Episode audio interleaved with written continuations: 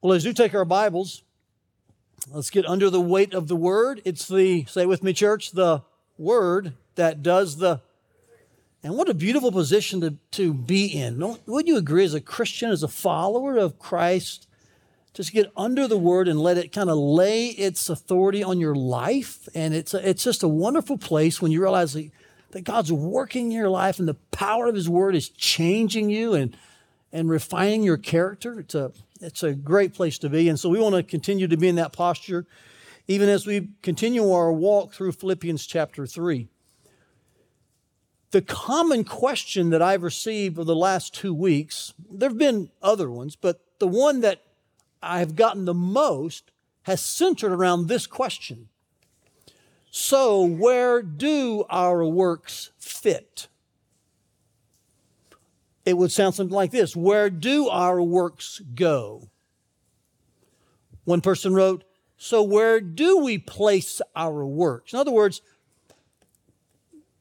more people are wondering, well, Todd, we've spent 2 weeks making sure our works are 6 feet under. And the church says, amen. When it comes to salvation and God's grace, the equation does not include our works.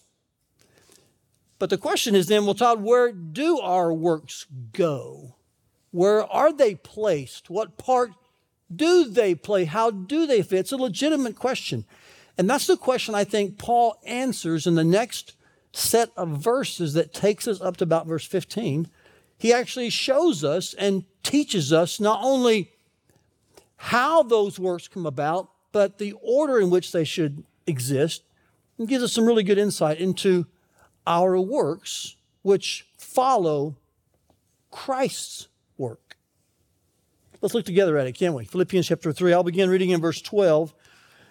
I will admit to you that we are doing some catch-up here. This is really like one message in three parts for the last 3 weeks. So if you're new, somewhat of an apology maybe is in order to say if you feel like you're being strung along or hurried along, it's not intentional, but we have just really taken our time through these verses. And so we're in verses 12 to 15. I'd encourage you to hear the last 2 weeks as we've really tried to understand more about what is the gospel? What does it mean to be a true Christian? Because that is the well we must drink from if we're going to truly rejoice in the Lord. That was the exhortation in chapter 3, verse 1. Rejoice in the Lord, not a false joy, not a pseudo kind of joy, but genuine, authentic joy comes from the genuine, authentic gospel. And I think now we're going to see what this genuine, authentic gospel does after it saves us.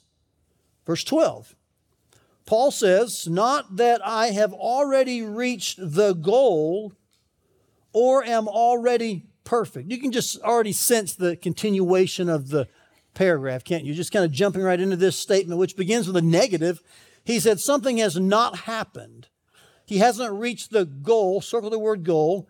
Synonymous with that would be the words already perfect. So there's a goal out there when Paul says, I will be made perfect, but that's not happened yet. That's what's mentioned really in verse 11. You look backwards for a moment.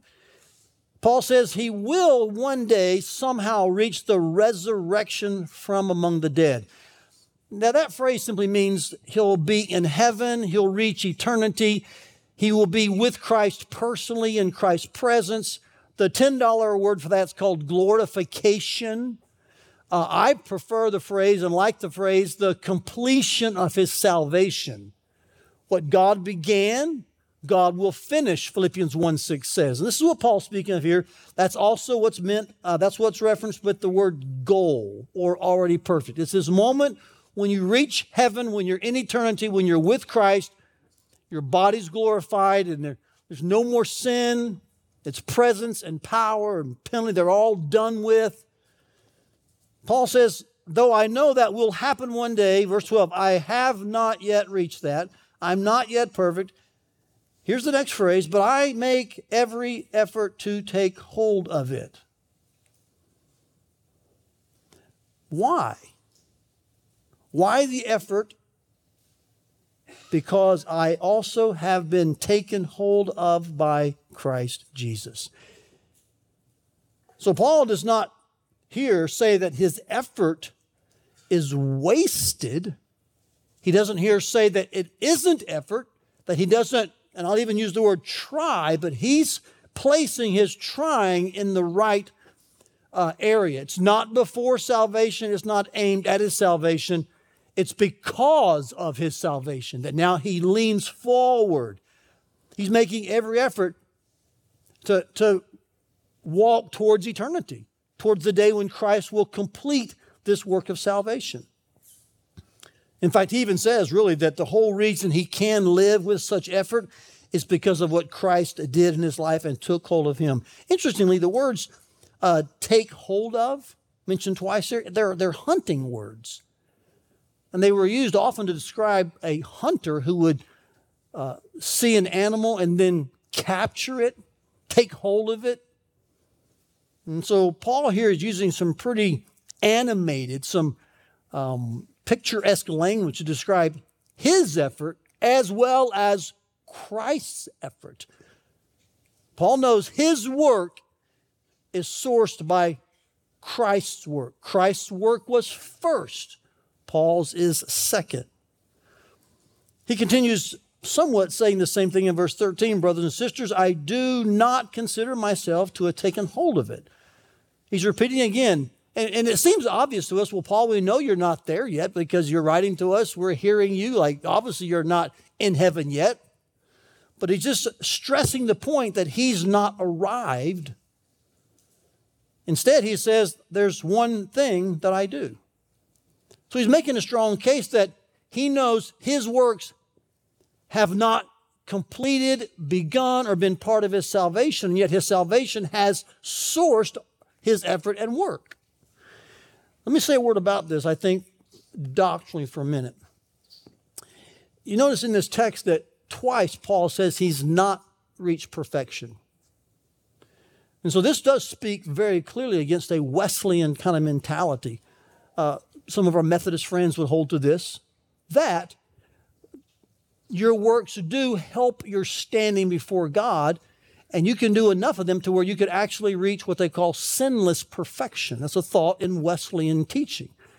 But Paul here clearly says to us, that's not the case. You don't reach perfection.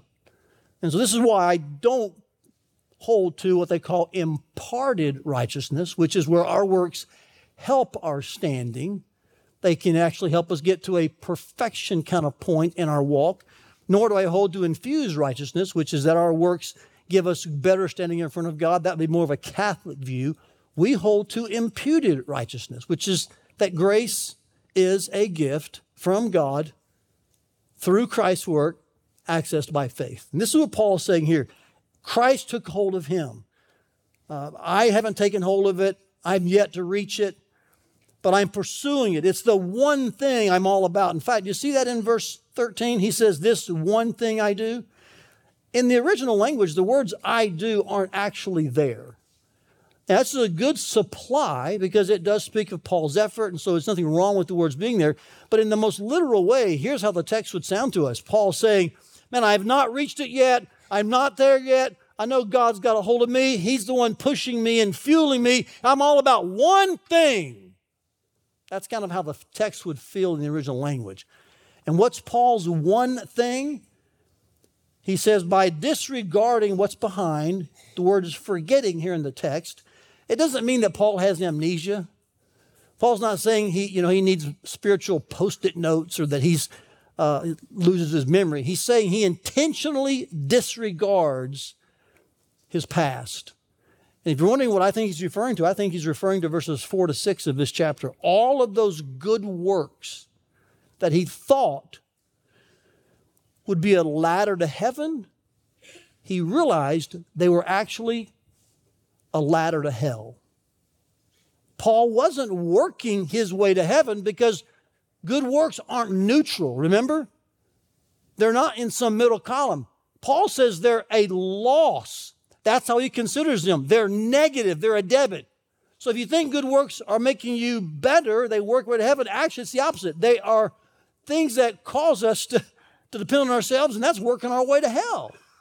And Paul says here, man, I disregard all of those things.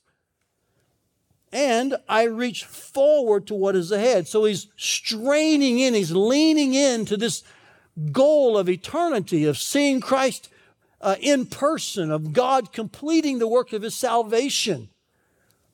The word here for reaching forward would be the image of a runner who at the very last minute of the tape, they kind of, put their chest out and they break the tape. That's what's happening here. Paul's saying, that's my posture. So I'm all about one thing. By disregarding the past and straining and lunging to the future, so to speak, I pursue as my goal the prize promised by God's heavenly call in Christ Jesus. The one thing Paul is all about, according to this text, is pursuing as his goal the prize. Now, what is the prize? Here's where I want you to circle some more words. I think you should circle the word prize, as well as the word goal. You should circle the word it that's mentioned 2 or 3 times between verses 12 and 14 and connect all of them with one line because they're all speaking of the same thing. They're speaking of what verse 11 ends with, the resurrection from the dead. Or, remember the $10 word, glorification? Or you could use more plain vernacular, heaven, eternity. I like the phrase, the completion of our salvation. That's what he's referring to by the word goal. I think it's mentioned twice, referred to by the pronoun it, as well as the word prize. In other words, Paul knows that God's future resurrecting work, when he finishes every bit of what he promised in salvation, he said he's looking forward to that, and that's what empowers Paul's work in the present. This is where our works go. Watch this. They go after salvation and before heaven. So if you're wondering where they fit, where do we place them? Where do they go? That's where they go. And so Paul here is really leaning heavily on the fact that there is a lot of effort and energy and action in the Christian life, but it's not aimed at earning grace.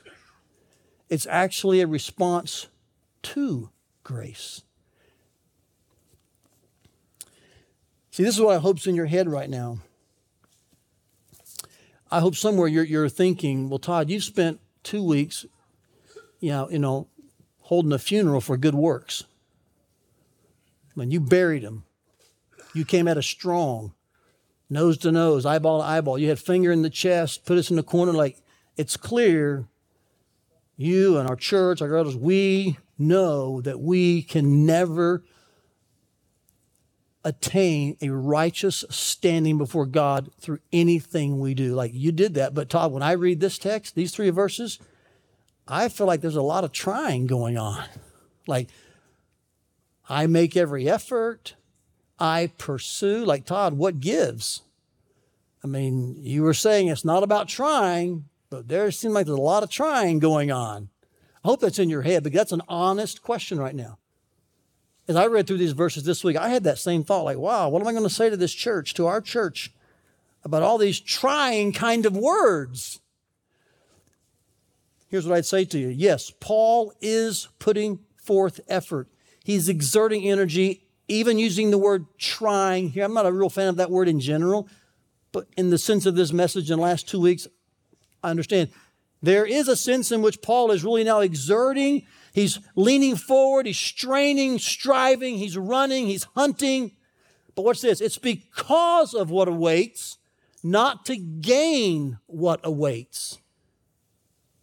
His imputed righteous standing before God motivates his work for God.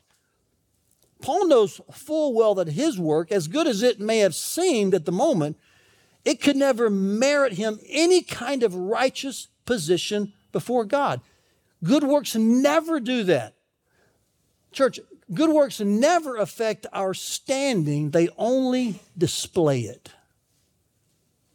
This is why Jesus would say, by their fruit you will know them. So understand something. There is not a tension here in which we say, well, it seems like Paul was saying no trying. Now he's saying we should try. There's no tension or conflict. It's a matter of placement, what I call scriptural sequence.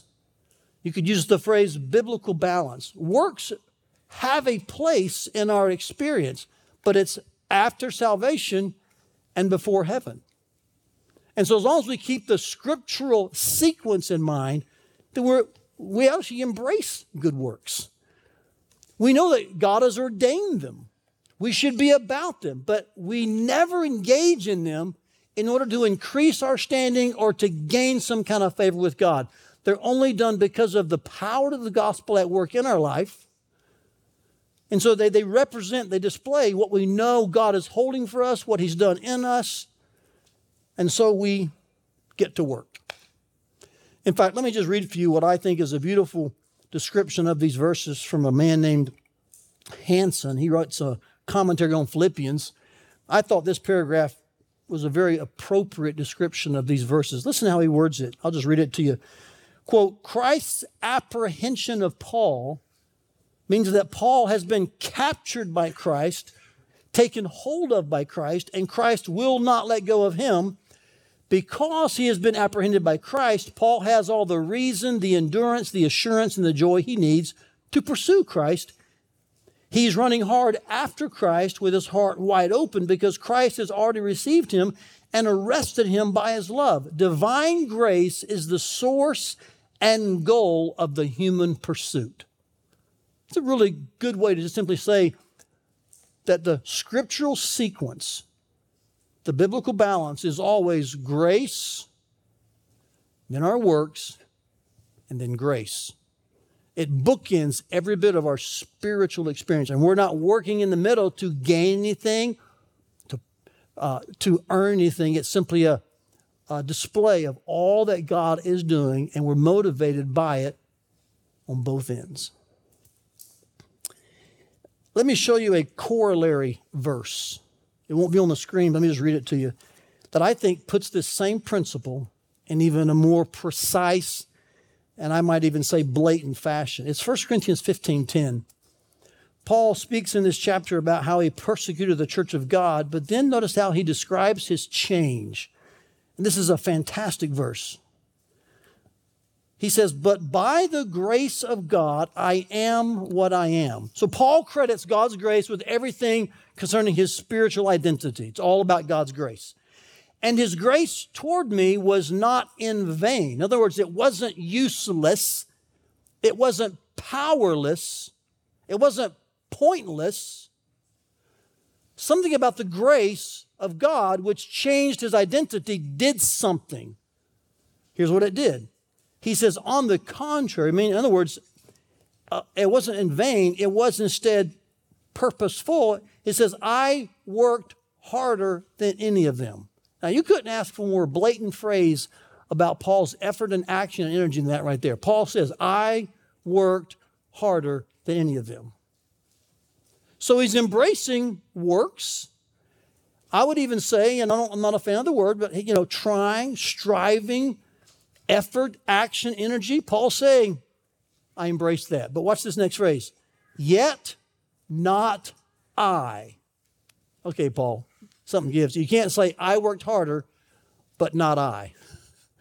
Watch this.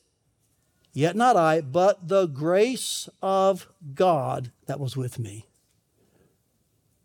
Now, if you have a Bible and you see this verse, 1 Corinthians 15:10, you should circle the grace of God. That's bookend one. At the end is the phrase grace of God. That's bookend two. And what's between the bookends of Paul's life? What's between the grace of God that's surrounding him? Is this statement, I worked harder than any of them. I love Paul's understanding and balance and sequence. Paul's not afraid to say, man, I'm striving, I'm going after it. I'm like a hunter, I'm like a runner. It's energy, it's action. I'm laying my life down, it's sacrifice. But none of that's to gain something, and I'm not fueling that. I'm not the reason for that. It's all the grace of God. Man, that should be the church's heart cry, amen? It is all about God's grace, but God's grace is so powerful and purposeful. It's not pointless or useless. It's not vain. It's instead victorious, and it comes in and conquers our life and moves us and motivates us and causes us to lay our lives down for the cause of Christ. Christ's work moves us to good works. Those good works display that God's grace is all over us, and that's the way it then continues until we reach heaven and we see Christ face to face. So to answer the question in the simplest way, where do works fit? Where do they belong? Where do they get placed? After salvation and before heaven. They're the display of God's work in your life. What do you say we just kind of tie a bow on this, put a little simple sentence together that might describe these three verses? If you're new, we do this quite frequently. Just about every week, we'll have a simple, what we call a take-home truth. A simple sentence that I can put in your pocket, take home with you, and keep in mind really what's going on in the text. Here's what I'd say be our take-home truth today. That genuine, joyful Christianity, that's always kind of led off every take-home truth for the last 3 weeks. We're trying to see what is the gospel, what is a true Christian, what's authentic Christianity. And now as you think about where do works fit in genuine, authentic Christianity, here's what we know Paul is saying, the Bible's teaching, that genuine, joyful Christianity does not depend on our works in any way, but it does produce them in every way. It's the effect, the display, it's the result of the grace of God all over your life. Now, I want to have a little fun with this for a minute, if I could, with you, to help you understand more about good works, give you just a little deeper insight into what good works are. And I want to do so by focusing on this word, produce. In fact, I want to change it. Would you, for a moment with me, take that, it's a verb currently. Let's turn it to a noun. And then we usually say a verb like produce. Let's turn it to, the verb is produce. Let's turn it to a noun. Let's say it produce. Now, this won't make sense grammatically now, and it will sound weird verbally. But metaphorically and theologically, it makes great sense, okay? We can say this. True, genuine, authentic, joyful Christianity, it doesn't depend on our works in any way, but it does give us produce in every way. You say, Todd, what are you getting at? Good works are actually the fruit that God grows in your life. Good works are spiritual produce. You see, well, often we say produce, we think about a manufacturing firm. We make a product, and something is produced. But when we say produce, you realize something is grown. It comes from a seed. And this is why good works are really referred to in the Bible as fruit, because they are what's grown in your life from the seed of the gospel when Christ is the root. And when Christ is the root, good works are the fruit. Good works are the produce of God's grace, of Christ's presence, the Holy Spirit's power. So I when I thought about that this week, I was like, man, that unstraps all of the pressure off of me. Like if I'm told I've got to manufacture a product, I've got to engineer and produce something, I can sometimes feel the pressure like, man, I better make sure I got all the specs right. But when I think about produce, I've just got to make sure one thing's right. I got to have the genuine seed. And man, if I got the genuine seed and the conditions of the right soil, man, that's going to grow. And there's going to be fruit that will naturally, and should I say instead, supernaturally just flow out of my life. I don't have to work at it. It will just grow. God is the gardener. He's the vine dresser. We're the branches, John 15 says, and God is pruning and working and growing in us all that He desires from the seed of the gospel. That's what's happening in your life. So when you see good works, can I say pop out? Or maybe I should say when you see good works blossom, when you see good works budding, know that God is at work bearing fruit in your life.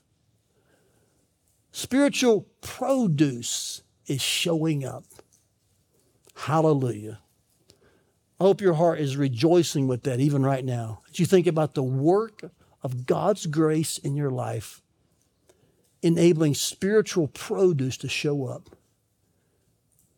How your life now is just all about one thing. Man, I want to lean in and press on and strive and exert energy and act, and I want to put forth effort so that more of the produce of the gospel keeps showing up as I make my way day by day towards heaven.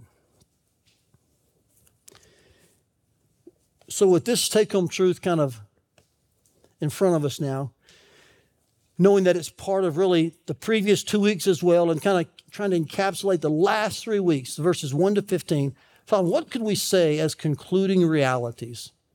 I want to do an exercise with you as we close, and that is I want to just assert and declare three realities we know about true, authentic Christianity, about Christ's work, and then our work, where they fit together and how they're placed and how they connect. I want to make three declarations.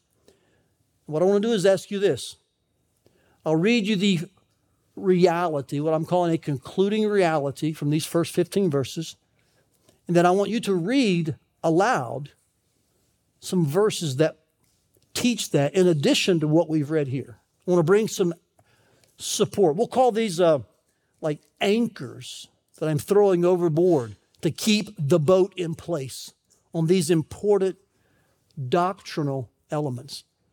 That our works, man, they don't in any way earn us or merit us God's grace, but they do in every way display that we have experienced God's grace and God's favor. So let me give you three concluding realities. I'll read the reality, and if you would, as the verses show up, just read them aloud with passion together as one body in Christ. Can we do that? There's about two or three per reality, only three realities. I won't make any comments. I'm just going to read them. There'll be one like a review as well, but I think it will be a moment for our hearts to just be cemented even more with the truth of what the gospel actually is and how God works and what it actually does. So here's concluding reality number one. Good works contain no merit that obligate God to save us. Here's Titus 3, 4, and 5. Let your heart just resonate with this together.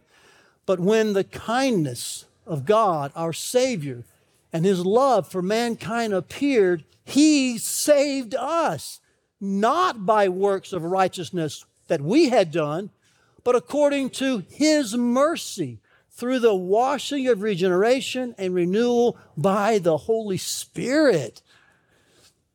Here's what Ephesians 2:8-9 says, for you are saved by grace through faith, and this is not from yourselves, it is God's gift, not from works, so that no one can boast.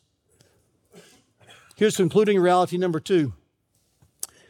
Good works are motivated because God has saved us, and they are an offering to God out of gratitude for His grace. Ephesians 2:10, read with me.